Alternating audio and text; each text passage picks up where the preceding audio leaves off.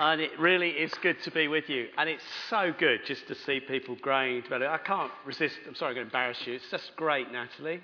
See you doing that, serving the church so well with uh, not just doing the notices, but all the admin stuff and sorting that blog out, including our very stupid misspelling, which is quite funny. We put condensation instead of condescension, but it made, it made it quite nonsensical at one point. and she was so polite and courteous. I don't quite understand this sentence. I said, It's okay, it's nonsense. We go, I made a mistake. So, but I just remember, sorry, Natty, I just remember you getting saved as a, as a teenager from the Grove. And I think it was probably Luke's year you're in, weren't you? Luke, my son's year. It's just brilliant to see God saving someone, going on in God, growing, maturing, serving the church. That's what it's all about. It really is. Thousands more like Natalie. Hastings, local person, just, you know, outside of the kingdom of God, not knowing really anything about Him, coming to know Him, and it's just been glorious to see her growing and going on in God, isn't it? But she's just one of many. And uh, it's so good to be here with you. Uh, as most of you know, uh, Marion and I uh, grew up here really and were leading the church for, for years until 2002. We went to, um, went to Winchester. And so when I came back for this weekend, I've been praying and thinking a lot about what I'm going to do. And last night we, it was a big general stir and envisioning about Jesus. But today, both this morning and this evening, I really felt God took me back to passages, prophetic passages, or prophetic for me and for, for Hastings, that I looked at many, many years ago. And actually, this particular one, I know I preached on twice because I found the notes. The most recent of those would have been 20 years ago, pretty well, in 1992. Um, because it was very much around us coming into this building, then called Boundaries, uh, uh, in 1982. But I know also I found an older uh, sort of notebook. And I thought, I think it's somewhere a year or two before that, because God had really laid on my heart this passage prophetically for us here in Hastings, for King's Church particularly. You're a visitor, welcome. It's not going to be totally in house, it's going to apply to you as well. But honestly, that was what it was about. It was about speaking to us as a church here in Hastings. So the title I've given this is, thank you if you could put it up, Liz, is Where Are We Going Three? because I think this is the third time I've preached here on that passage, and uh, I want to use it again this morning uh, in this context here at Hastings. Um, and so I'd like you to, to go with me to Exodus 23. And as I say, uh, although I may have used this in a general sense in other contexts, this is where God really spoke to me. Quite genuinely, I, I live with this for, this for, for here and I believe it's still relevant. Now, I think we'll read it first of all, and then I want to even then go on a little intro before we actually get stuck in on it. Let's read this unusual passage, you might think. It's right in the middle of the book of Exodus, but I believe it's something for us today. God's speaking to God's people, Israel, and he says, See, I am sending an angel ahead of you to guard you along the way and to bring you to the place I have prepared. Pay attention to him and listen to what he says. Do not rebel against him. He will not forgive your rebellion, since my name is in him. If you listen carefully to what he says and do all that I say, I will be an enemy to your enemies and will oppose those who oppose you. My angel will go ahead of you and bring you into the land of the Amorites, Hittites, Perizzites, Canaanites, Hivites, and Jebusites, and I will wipe them out. Do not bow down before their gods or worship them or follow their practices. You must demolish them and break their sacred stones to pieces. Worship the Lord your God, and its blessing will be on your food and water. I will take away sickness from among you, and none will miscarry or be barren in your land. I will give you a full lifespan. I will send my terror ahead of you and throw into confusion every nature, nation you encounter. I will make all your enemies turn their backs and run. I will send the hornet ahead of you to drive out the Hivites, Canaanites, Hittites out of your way, but I will not drive them out in a single year. Because the land would become desolate and the wild animals too numerous for you. Little by little I will drive them out before you until you have increased enough to, to take possession of the land. I will establish your borders from the Red Sea to the Sea of the Philistines and from the desert to the river. I will hand over to you the people who live in the land, and you will drive them out before you. Do not make a covenant with them or with their gods do not let them live in your land, or they will cause you to sin against me, because the worship of their gods will be a snare to you. Now, obviously, that has a context which we'll look at in a moment in its original setting. But I believe God helps us to understand what He's saying to us by a little bit understanding what He was saying to them. But I actually believe that this particular passage had a real application for us here in Hastings. So, you know, I'm trying to do two or three things at once, so I trust it will work for us. Right from early on, when we first started in the church here as a little house church in the 1970s, quite often God spoke to us about the promised land. It's interesting, we had at least one song on that. You've got a title of a CD, which I've got, your CD, The Promised Land. It's lovely, enjoy it. So, um, you know, it, it is relevant again, it was a prophetic picture, the promised land here. And um, I, I think I just want to explain it, seeing Hastings as a place where God wants to bless people and release them, but at the moment it's inhabited by giants and ruled by strongholds. Now, the enemy's got a grip, and in a sense, the place is under his power. But God has promised us that he will release the prisoners and bring hope to the hopeless. And it's a place where God has decreed freedom and hope through the gospel of Jesus Christ. I honestly believe God has great plans for this town. I honestly believe it. I even would say we've already seen progress from those early times in the 70s when God spoke to us about that. I wouldn't have dreamt even of being here in this context, in this building, in this church, and all that you've done, all that's gone on in between, and all you're doing now. So already there's progress, but it's nothing like where I feel God wants to take us, which is why I mustn't run ahead of myself because I want to really unpack this. Because what I believe God wants us to do is see His kingdom impact and change Hastings. And that's always been our vision. That the church should grow. I think it's got to be substantial. I believe God gave us this large building so that we could see something towards a thousand people worshipping and in community here. I don't think the figures are that precise, but it's got to be substantial for people to take notice of you. I think we really felt that God was speaking to us about a, a, fairly substantial church. We won't be the only people taking the gospel to Hastings, but something where a thousand people would gather and, gather and praise God and worship together. But that isn't the end by any means. It would be a community of people that would demonstrate God's kingdom by their lives, would speak it with their words, would, would pray it, and see the power of God impacting this town. Which really would mean seeing substantial numbers of people saved.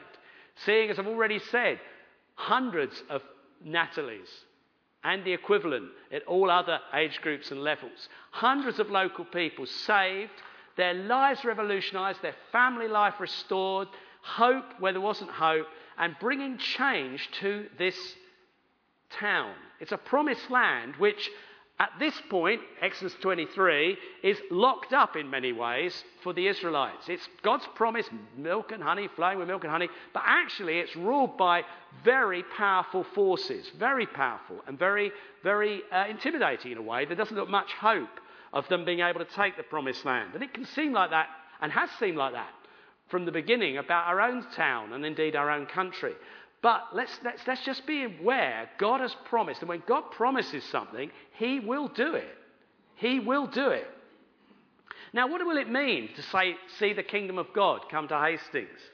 Well, you don't have to look very far in scriptures. Jesus said the kingdom of God would mean the poor receive good news, prisoners are set free. That's not just those in jails, though it can be in the right sense, but it's people imprisoned by sin and by Satan set free. Blind receive their sight, the oppressed are released, the lame walk, the deaf hear, demons are expelled, dead are raised, and a time of God's favour is proclaimed the time of God's grace for Hastings, God's favour for this area. is proclaimed. You could take another scripture in the New Testament and say the kingdom of God is going to be righteousness, peace, and joy through the work of the Holy Spirit. I would want every inhabitant of this town to experience righteousness, peace, and joy in the Holy Spirit. Wouldn't you? We want to bring it. We want to bring salvation. We want to bring release. We want to bring healing, deliverance, joy, hope to the people of Hastings. And right from the start, our hearts ached for that. I think I said last night, we, Don and I were working in the early 70s in a traditional church situation and working hard on evangelism, doing lots of stuff. Kings Road, we had a shop, and then we did stuff on the, on the seafront. And we, we saw quite a few young people, relatively speaking, quite a few, nine or ten, it wasn't that many really, saved, and, and, and, and sort of, you know, tried to link them in with the church where we were. And it just, just was like a culture clash, it didn't work.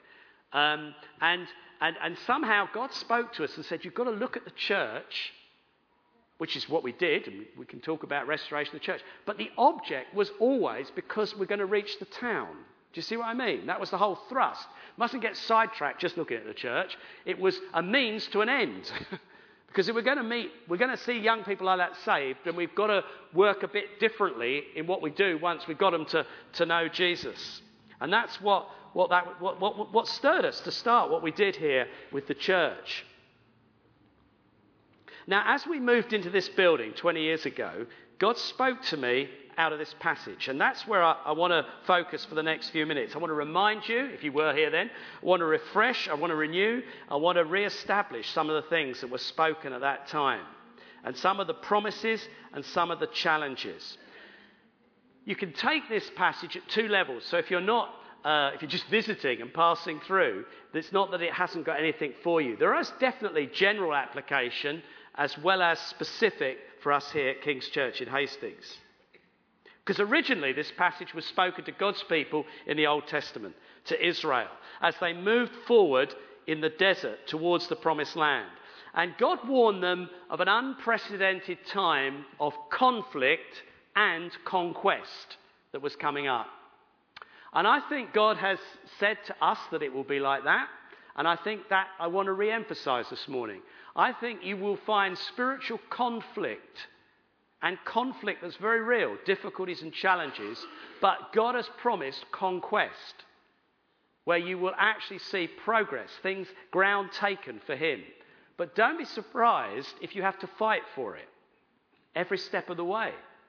Everywhere where you put your foot, God will give you, but you have to actually make an effort to put your foot there. It's not just going to be on a plate. It never has been, and it won't be. And in that sense, it's good to have a leader who's got some steel, which I think we saw a little glint of this morning, because you need that. It's not an easy place to build the church, Hastings. Britain isn't actually, UK. There's a lot of giants in the land, and you need to be led well, and you yourselves need to be ready for conflict as well as conquest. Even this passage is, is applied in the New Testament a little bit, just referred to. And it's, it's indicated that this is God speaking to us. I, I can't get into it in detail, but there's a passing reference to this sort of time in Acts 7 when Stephen is speaking. And he says, he talks about Moses as leading the church in the desert. And he uses that phrase, and there's a link there because the Bible sees one people of God, really, right through the covenant people of God. We're the new covenant people of God, but in a sense, these people in, in Exodus 23 are our forebears.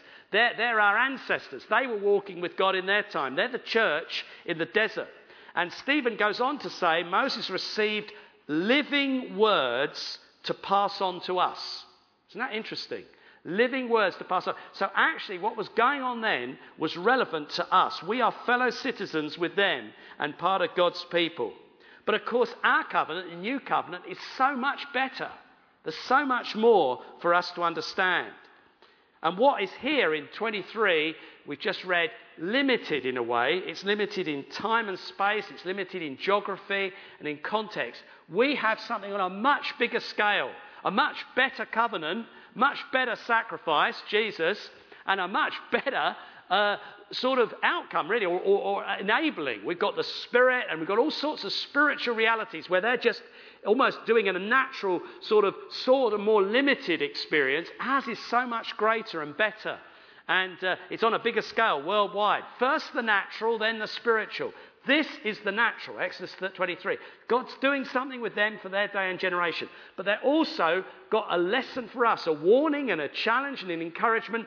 We, on whom the end of the ages have come, can learn so much from them. We who belong to Jesus. So I want to make six points quite quickly. Don't worry, because already what I've said is part of what I want to say, if that's not too Irish. What I mean is, uh, that's not just like introduction. But I want to say six points that I want you to get this morning quite quickly. So here's the first one God is taking his people somewhere. That comes out in verse 20, if you could put that up, Liz. See, I am sending an angel ahead of you to guard you along the way and bring you to the place I have prepared. Listen, God has never been into random, pointless exercises. God is not random. Now, we find mysteries in God's activity. We don't always understand everything, but this universe, this world, is not run by chance. It is not. There is a sovereign God who is in overall control. There really, really is. And He has plans and purposes. Now, He has on a world scale, but He has for you in Hastings. God has a place He's taking this church to. It's not random. It's not like, well, you know, there was John, there was Don, there's John, and then there was Nigel, and now there's Paul, and it all sort of jogs, and you know, it's all a bit random, isn't it? No, no, it's not random.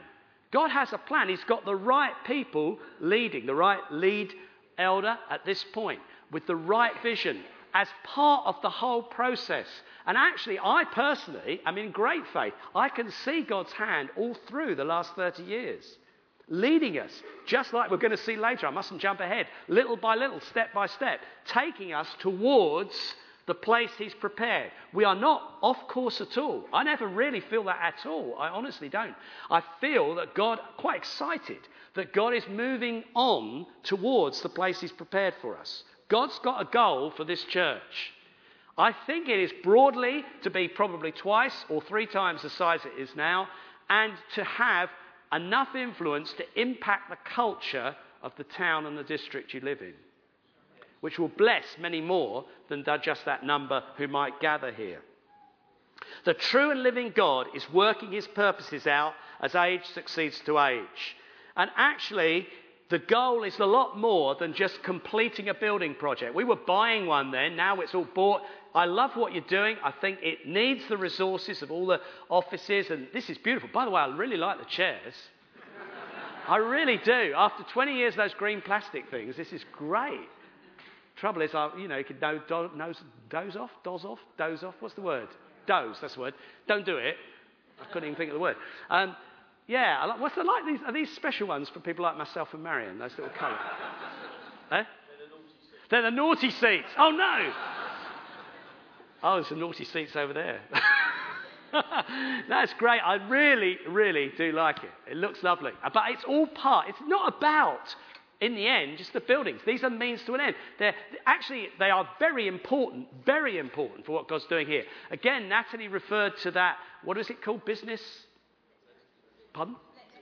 Let's do business. That's right. Let's do business. See, and I think for years you've been very good on this, serving the community, people coming through the door, seeing what goes on here with Tracy and her team, serving the world. That is part of bringing the kingdom. Bringing an element of excellence and friendship and relaxation, but good quality, but not heavy, not over the top, but uh, things can work in Hastings. You know, when we started the church, well, I didn't start it, God started it. Don really was. Someone said to Don back in the mid 70s, nothing works in Hastings. That's what I said to him. He had 12 people in his front room, which Mary and I were two. Someone said to him, I wouldn't bother, nothing works in Hastings. Well, this has worked. And a lot more works, actually, but we're going to see a rolling back of that attitude. Because God is the God of this area as well as anywhere else. And just to, not just worship in here, but to use it as a resource to serve the community, but also to tell them a bit about God. Quite low key at first. It's not all, you don't preach to the business people, do you? I suppose you don't. They probably won't come back next year. But, but you do nevertheless engage with them. They realize what goes on here. They will ask questions. It's all part, this resource is part of what God's called you to do. Right, let's go on quickly. God will lead us by his presence. Second point. That comes out in verses 20 and 21. See, I'm sending an angel ahead of you to guard you along the way, to bring you to the place I've prepared. Pay attention to him. Do not rebel against him, because my name is in him. That's important to understand, because it says an angel, and you can think, right, well, what's that all about?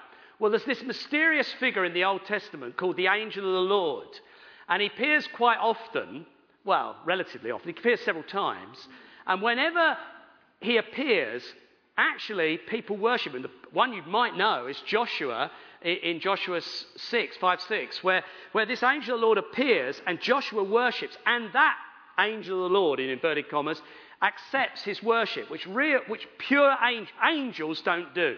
You should not worship angels, and they don't want you to, and they tell you not to. You find that in the Bible as well. This character is generally recognized as a theophany. That is, he's God appearing as a man. So uh, uh, uh, it's like God's presence with you. God turns up. You know, there's a whole theology there to dig into. It could be the second person of the Trinity in his pre incarnation form. It's God as a man before Jesus was born. It's a great, interesting thing. And some of you will think, oh, I'd like to hear more about that if you're a sort of theology head. But you're not going to hear any more now. But what you are going to understand is that this is about God with his people. It's not really an angel. It's like my name is in him, is the phrase there we've just looked at. In other words, God's character, uh, my presence with you. Here's the thing this is the important thing. These little, in a way, they weren't a very significant nation, Israel. They weren't very big. They weren't anything much against all the ones in Canaan or anything about Egypt and all that. They were quite small. But the unique thing was they were God's people and God was with them in their midst. Emmanuel, God with them. Now, it's exactly the same for us. The people on earth who God is with are the Jesus people. They're not just us and our group. I realize that. They're people who belong to Jesus, who know Him as their Lord and Savior, who are filled with the Spirit. People who are real Christians are the people where the living God dwells. Honestly, they are. They are the only temple of the living God on the planet. You can have all sorts of grotesque and glorious buildings called temples, but the only place where God puts his name, where the living God dwells, is the living stones of Jesus' followers when they come together.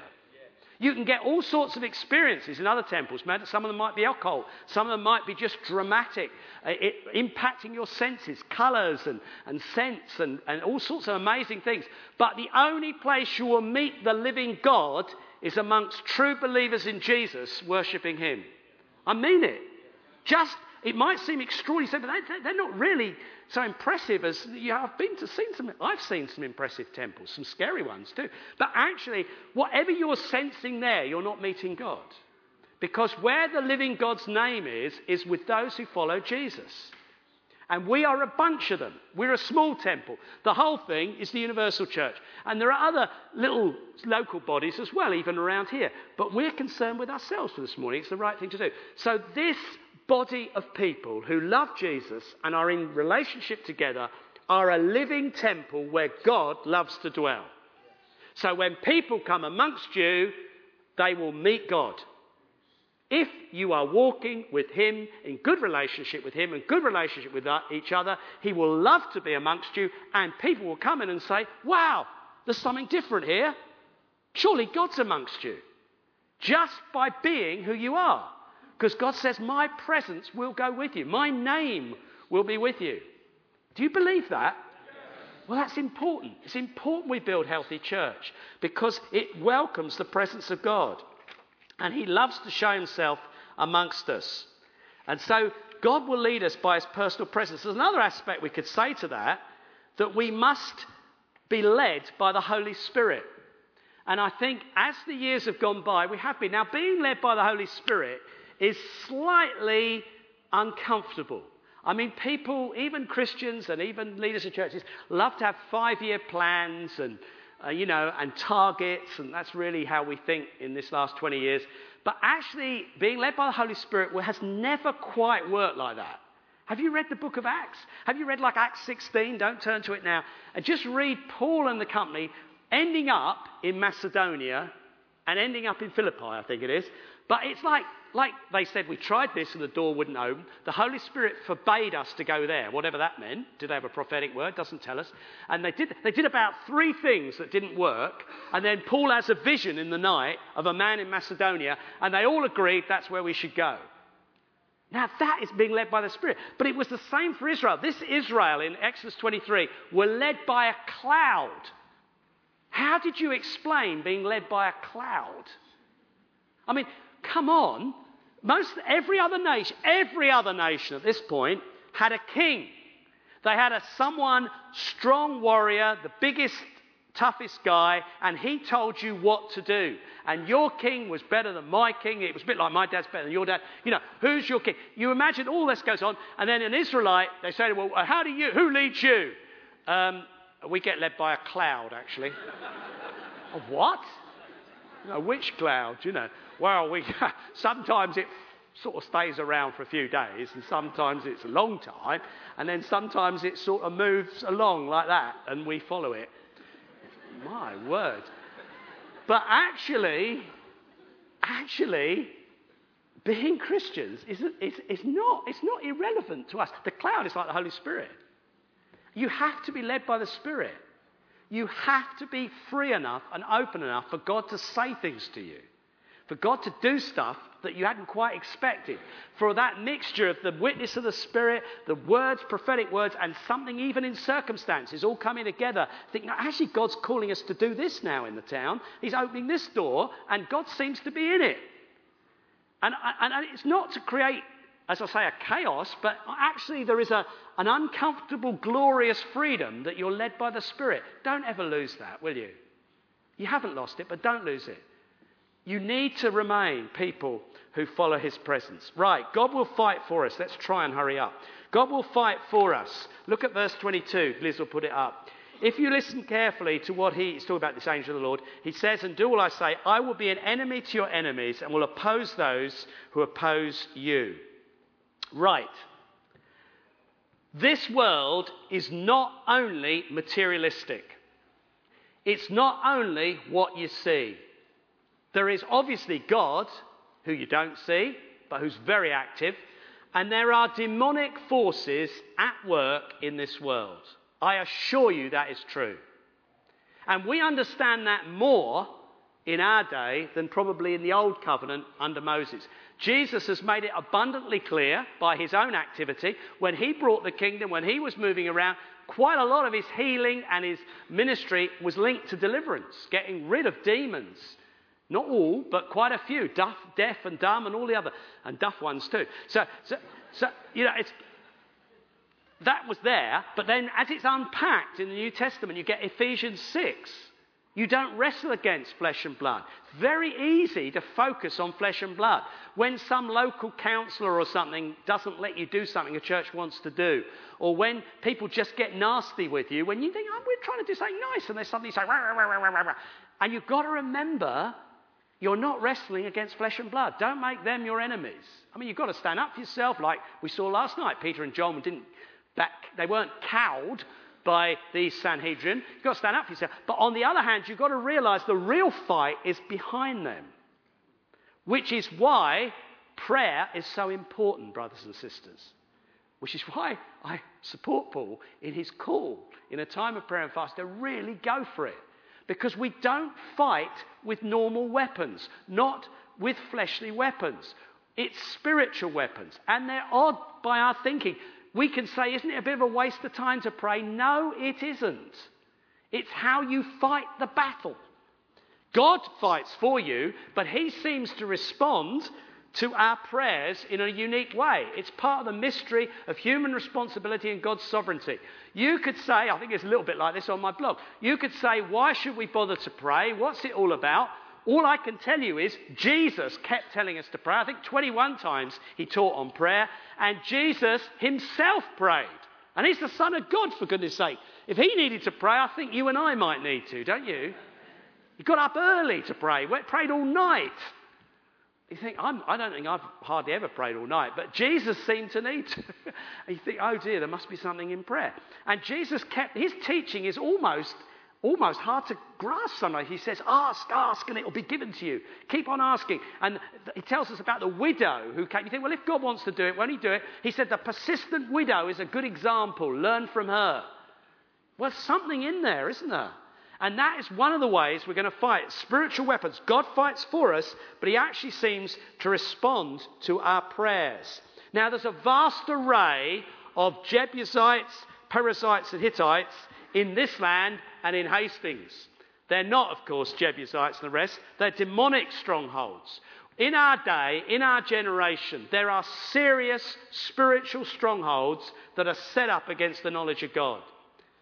Not, I can list many, but atheism is a newish one. A sort of arrogant atheism, which is seeped into all the media and is almost, it's sort of, sort of a humanism. Atheism is almost the received wisdom. You know, that actually that's what the real people, the clever people, the smart people are really pretty well atheistic, humanistic. And you're a bit thick if you're not.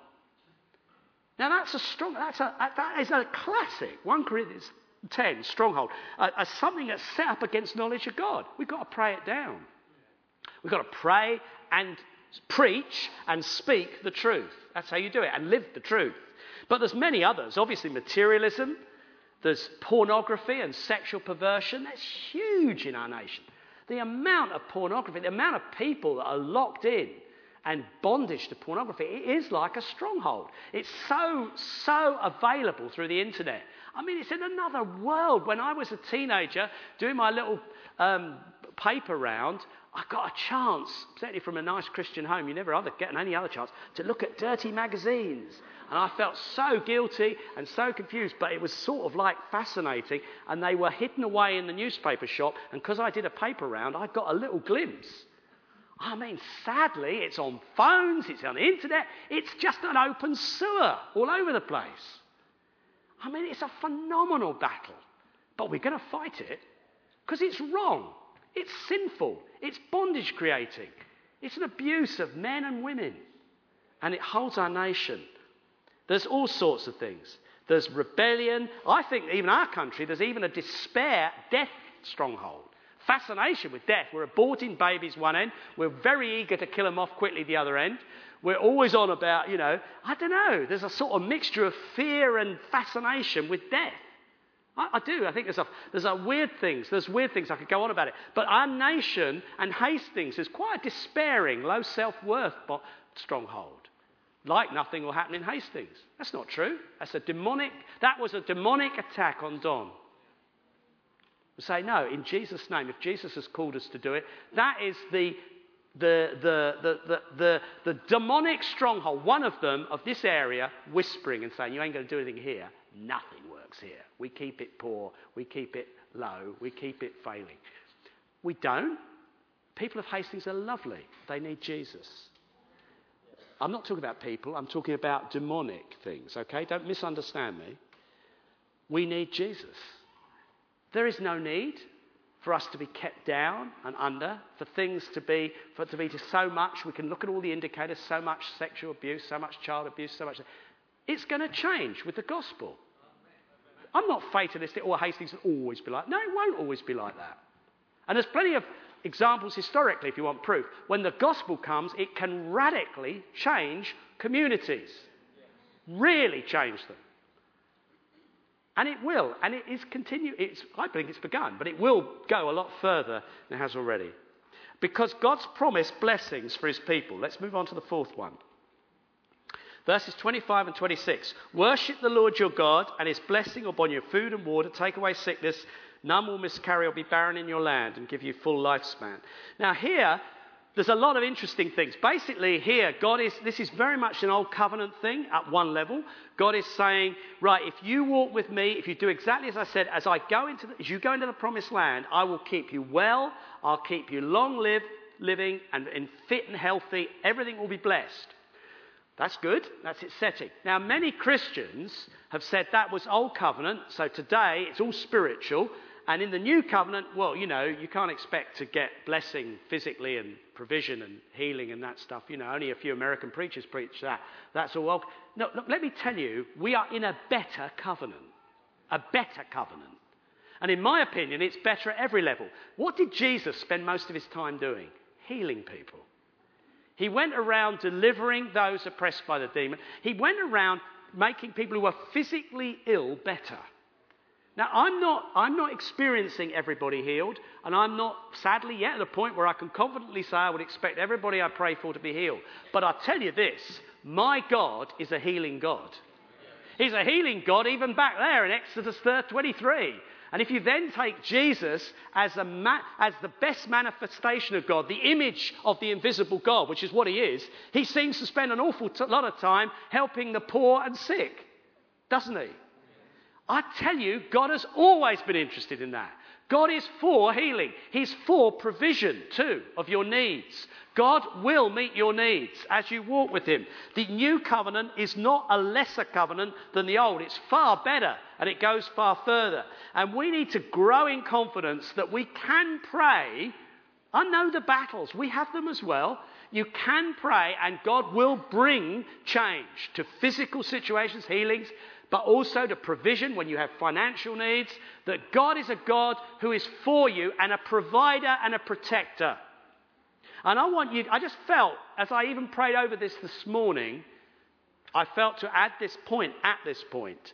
In a season of giving, I want to give you a faith focus. Jesus Christ said this. Just listen. Jesus. Give, and it will be given to you, good measure, pressed down, shaken together, running over, will be put into your lap. For with the measure you use, it will be measured back to you.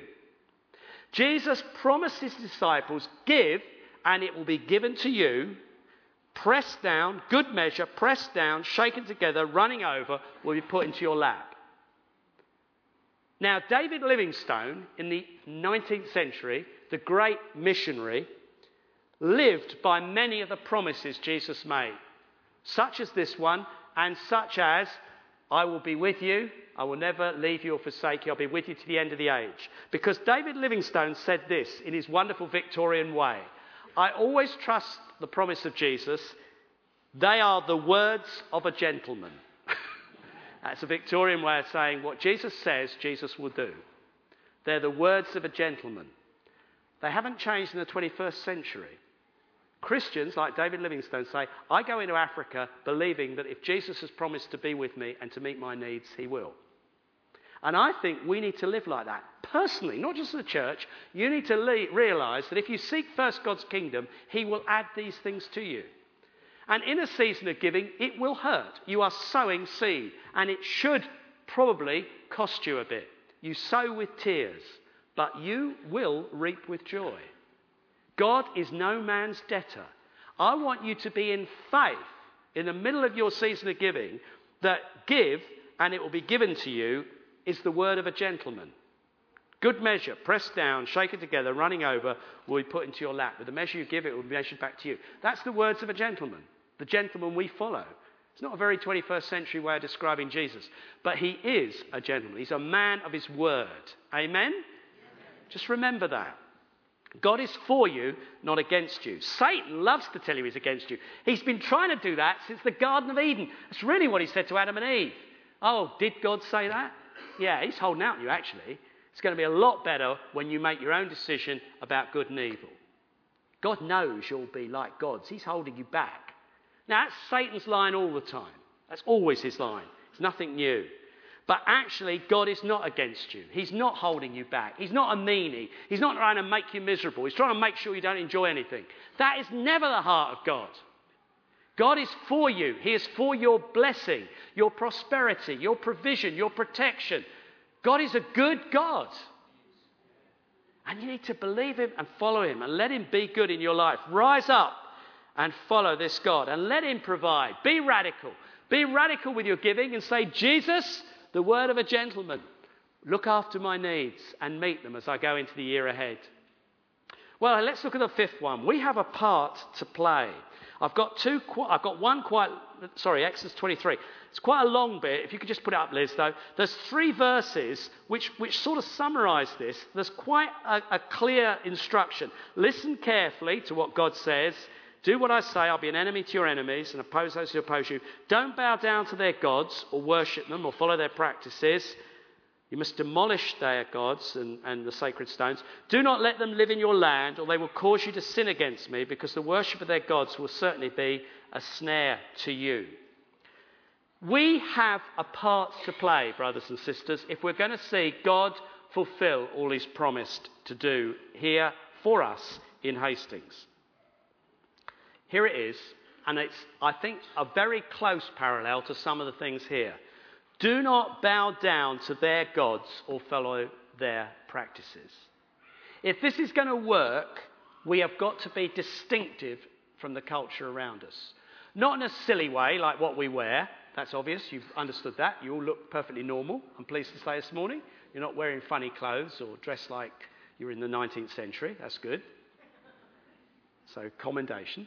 But actually, you are going to be different by almost everything you do the way you react to problems, the way you react to filthy stuff, the way you react to difficulties, as I said, the way you, you, you show love, that what you offer to, you know, you, you, you can't even list it because you are of a different people.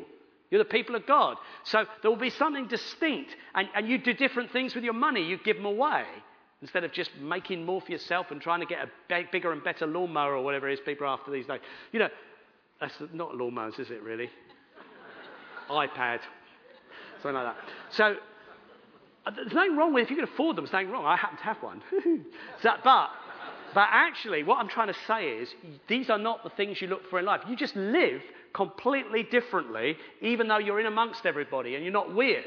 But you don't bow down to their gods and follow their practices. And if you do, you lose all your spiritual cutting edge, and in a sense, you don't fulfill God's purpose. That's a scary bit. It is possible to be compromised, and we mustn't. It's in the New Testament as well. Let's just listen to this. I'm going to read it to you. A few verses from 1 John 2 from the message version. Don't love the world's ways. Don't love the world's goods. Love of the world squeezes out love of the Father. Practically everything that goes on in the world, wanting your own way, wanting everything for yourself, wanting to appear important, has nothing to do with the Father. It just isolates you from Him. The world and all its wanting, wanting, wanting is on the way out. But whoever does what God wants is set for eternity. That's the message. Basically, we have got to live differently from a world which is all about wanting for yourself, appearing important, and wanting your own way, which is pretty well how the world works. We've got to keep clear of it. It's a sober fact that Moses' church, and this is sober, guys, blew it. Actually, the Moses lot blew it. Joshua took them in. But Moses blew it. They didn't get it right. So they didn't lose their salvation by their terms. They didn't go back to Egypt. But they never fulfilled God's best purpose for them. Not the generation under Moses didn't. They blew it. And in the New Testament, they use as an example and a challenge to us that we don't do the same. It's in 1 Corinthians 6. I'm going to miss out that quote from the commentary. It's just too long winded and we haven't got a lot of time. 1 Corinthians 6, look at this. Now, these things occurred as examples to keep us from setting our hearts on evil things as they did. These things happened to them as examples and were written down for us as warnings, we on whom the fulfillment of the ages has come. Let's, let's just hold the verse there for a moment. These, we're meant to look at them and learn. And one of the things we're meant to learn is don't compromise on the big stuff with God, or you don't fulfill to the full God's best purpose for you. That's the sober challenge. And I, and I can't take away from it. I don't personally think it is about your eternal salvation, but it is about entering into the good things God's got for you. This generation under Moses blew it. We do not have to. This is not a theoretical warning. Let's not compromise our basic values. Don't live like the world lives. Amen? Be different. It's not always easy. You could sum up some of the things, and they're mentioned in 1 Corinthians 10, which we're not going to look at. These were some of the big stuff they did wrong. They started worshipping the idols of the people in the country. They worshipped the same idols. Don't do that. They got into sexual immorality. Don't do that. That's what they got into. And they also, thirdly, became grumblers and caused division. These are three things mentioned in 1 Corinthians 10. It says, Paul says, be careful because they ended up in idolatry, sexual immorality, and grumbling and divisiveness. Don't do it. Can I say those are as relevant as the 2nd of October 2011 to us? If we are going to fulfill God's best for us, don't get into worshipping their values and idols. We love people, we don't love their values and their idols. Don't get into sexual immorality. And don't get into serious grumbling and divisiveness. I say serious because I've got to have a clear conscience. I do have a little grumble sometimes. Now, I'm not proud of that, and I do ask God to forgive me if I feel I've gone a bit too far moaning about Guy Miller or Terry Virgo or somebody. But, you know, because you do. But actually, to be honest with you, it's very dangerous if you give in to it. If you become deeply ingrained, complaining and criticizing and embittered, it will lead nowhere in God. Don't do it. We have had the joy of having a united church ever since the beginning. One of the things I just thank God for about King's Church Hastings, even from the days when it was Hastings Christian Fellowship, was that we have never had a split. We've had people leave. We've had people leave and be cross with us. I can remember certain people being very cross with me and writing me letters telling me how awful I was and I was off, you know, I was unrighteous and things. I remember, I think we had a letter once we had to talk about from the front because it was sent to all of you back in the early 90s. Don't worry about that. We've never had a major split. We've never had a big breakup. Please God, let's never have one. Never. I mean, it's, it's a very basic thing, but it doesn't help to achieve what God's called you to. You spend all your time and energy fighting splits. It's, it's, well, the devil's laughing his head off. Now, thank God we don't. Let's keep it that way. And let's go forward to fulfill. Finally, six, this is the last one. The progress will not be instant. Now, I think this is fascinating. Let's look, it not be quick, perhaps would been a better word. Let's look at Exodus 23, verse 30. It's the last verse I want to look at just as I finish. Little by little, I will drive them out before you until you have increased enough to take possession of the land. I believe God spoke this to us very distinctly those early times, 20, 25 years ago.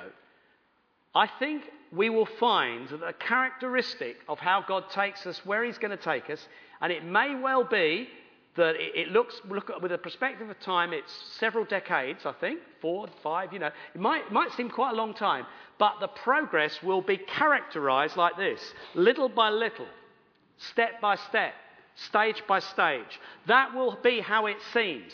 But do you know there's a wisdom in that? The reason God said you're going to do that, He tells them, is He said, I'm not asking you just, He's not interested in just winning wars here, just beating up the enemy. He wants them to establish His kingdom in the promised land. He wants them, in their terms, to be able to settle on the land, to, to have proper farming, proper agriculture, to make it their land where God's values dominate.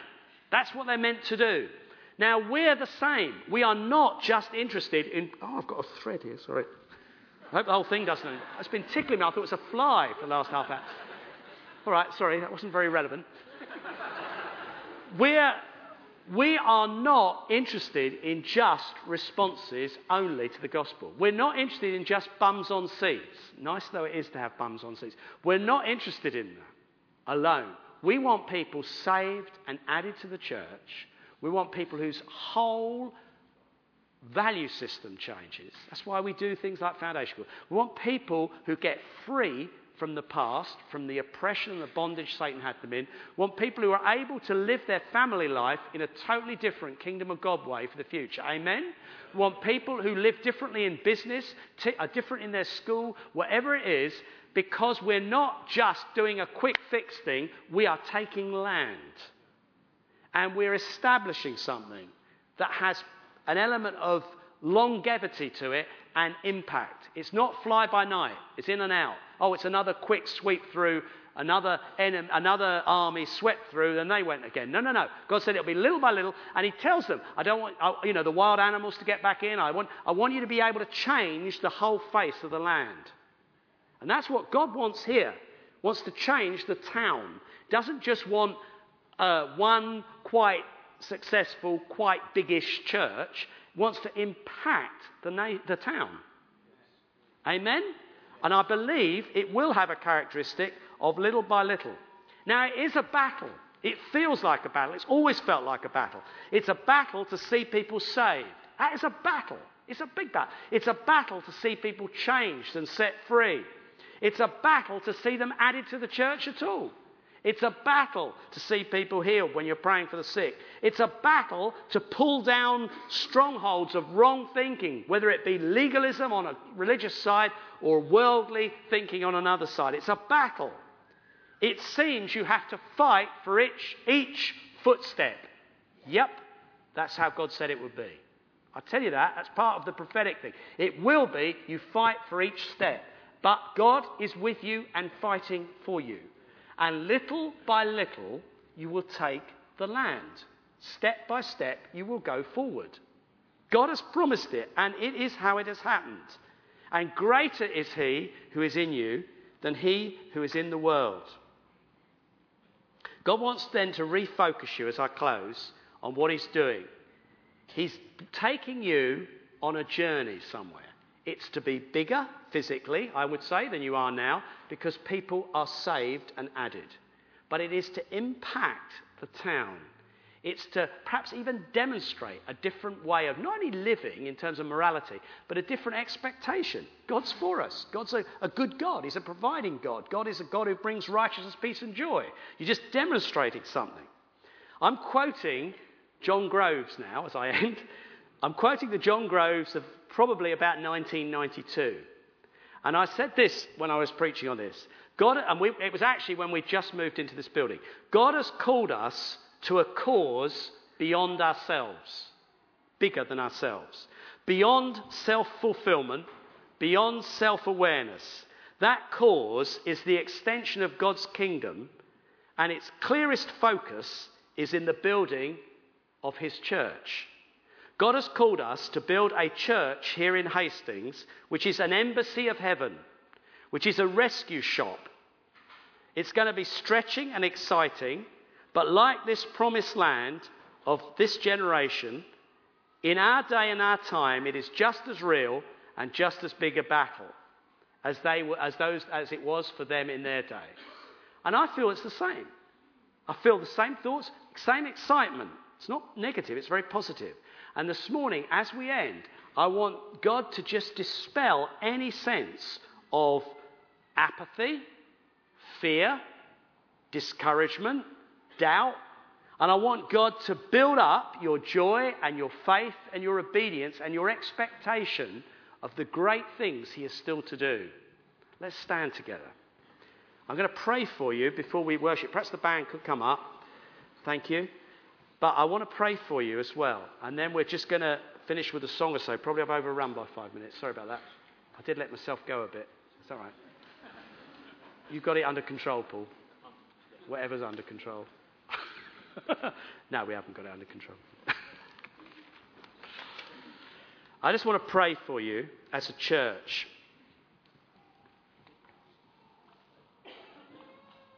I may, may pray a couple of prayers. Let's just be before God. Lord, I thank you for the path you've taken us on over the last 30 plus years. I thank you for all you have done with us over that time, Lord. I thank you that your word is true. You have led us little by little, stage by stage. You have dealt with enemies we didn't understand, even that stood in our way when we bought this building. You dealt with them, Lord. We didn't deal with them, you dealt with them. And they faded away in the end and evaporated. And Lord, you've given us favour in this town, actually, quite unusually so. Many times I've heard, and I've been excited, I've heard when Nigel was here and now with Paul, what, what goes on in this building and just how the, the, the flow of goodwill almost, I think we can genuinely say, goes on around us and the town. Lord, I thank you for the favour you've given us. But Lord, I believe we're here to bring a greater blessing to Hastings. We're here, Lord, to see thousands of people saved, thousands of families changed, to bring hope to all sorts of people who are this morning hopeless. Lord, will you strengthen us? Lord, will you empower us? Will you build us up? Yes, even as we are here together this morning. Build us up, Lord. Give us courage. Give us patience and faith. And Lord, I pray that you will meet every need as you've promised. Lord, as we go forward in another stage of the building, a little by little thing really, taking it forward, developing it, Lord, provide for all the needs. Yes. Let there be generous giving. Let there be a release of money. I pray for stories of miraculous provision for individuals who were able to give in to the building project. I pray, Lord, you'd keep on meeting our needs. And I pray for any who feel depressed or despondent just because of the weary with the long battle. Lord, lift their heads this morning, lift their hearts. May you just waft over them your spirit May it just be a, like a fresh air, like sea air. It can be so freshing if you live in a, in a city and suddenly it's all. Fr- Lord, just come by your Holy Spirit. Yes. Just bring, a, oh, God's with us. It is, he is with us. Lord, sometimes it's not, we don't need ideas. We just need you to touch us. Just touch us this morning as we've been together and as we sing these final songs. Just touch our hearts and lift our, our vision, Lord, and inspire us, I pray. In Jesus' name, amen. Thanks, Luz. Yeah, yeah, yeah. We haven't played this song for a, quite a while, but I really feel that it's the right song, so hopefully we won't budge it too much. If you've got um, small children um, that are out in the um, children's work, please can you go and collect them now and release the workers? You can bring them back in. We don't mind a bit of noise. Come, Lord. Yeah. You're the God of this city. You're the God of this city. You're the King of these people. You're the Lord of this nation. You are. You're the light in this darkness. You're the hope to the hopeless. You're the peace to the restless. You are. There is no one like our God. There is no one like our God. Greater things. Greater things have yet to come. Greater things are still to be done in this city. Yeah, yeah. The greater things have yet to come.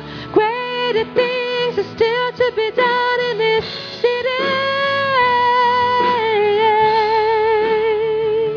You're the God. You're the God of this city. You're the King of these people. You're the Lord of this nation. You are.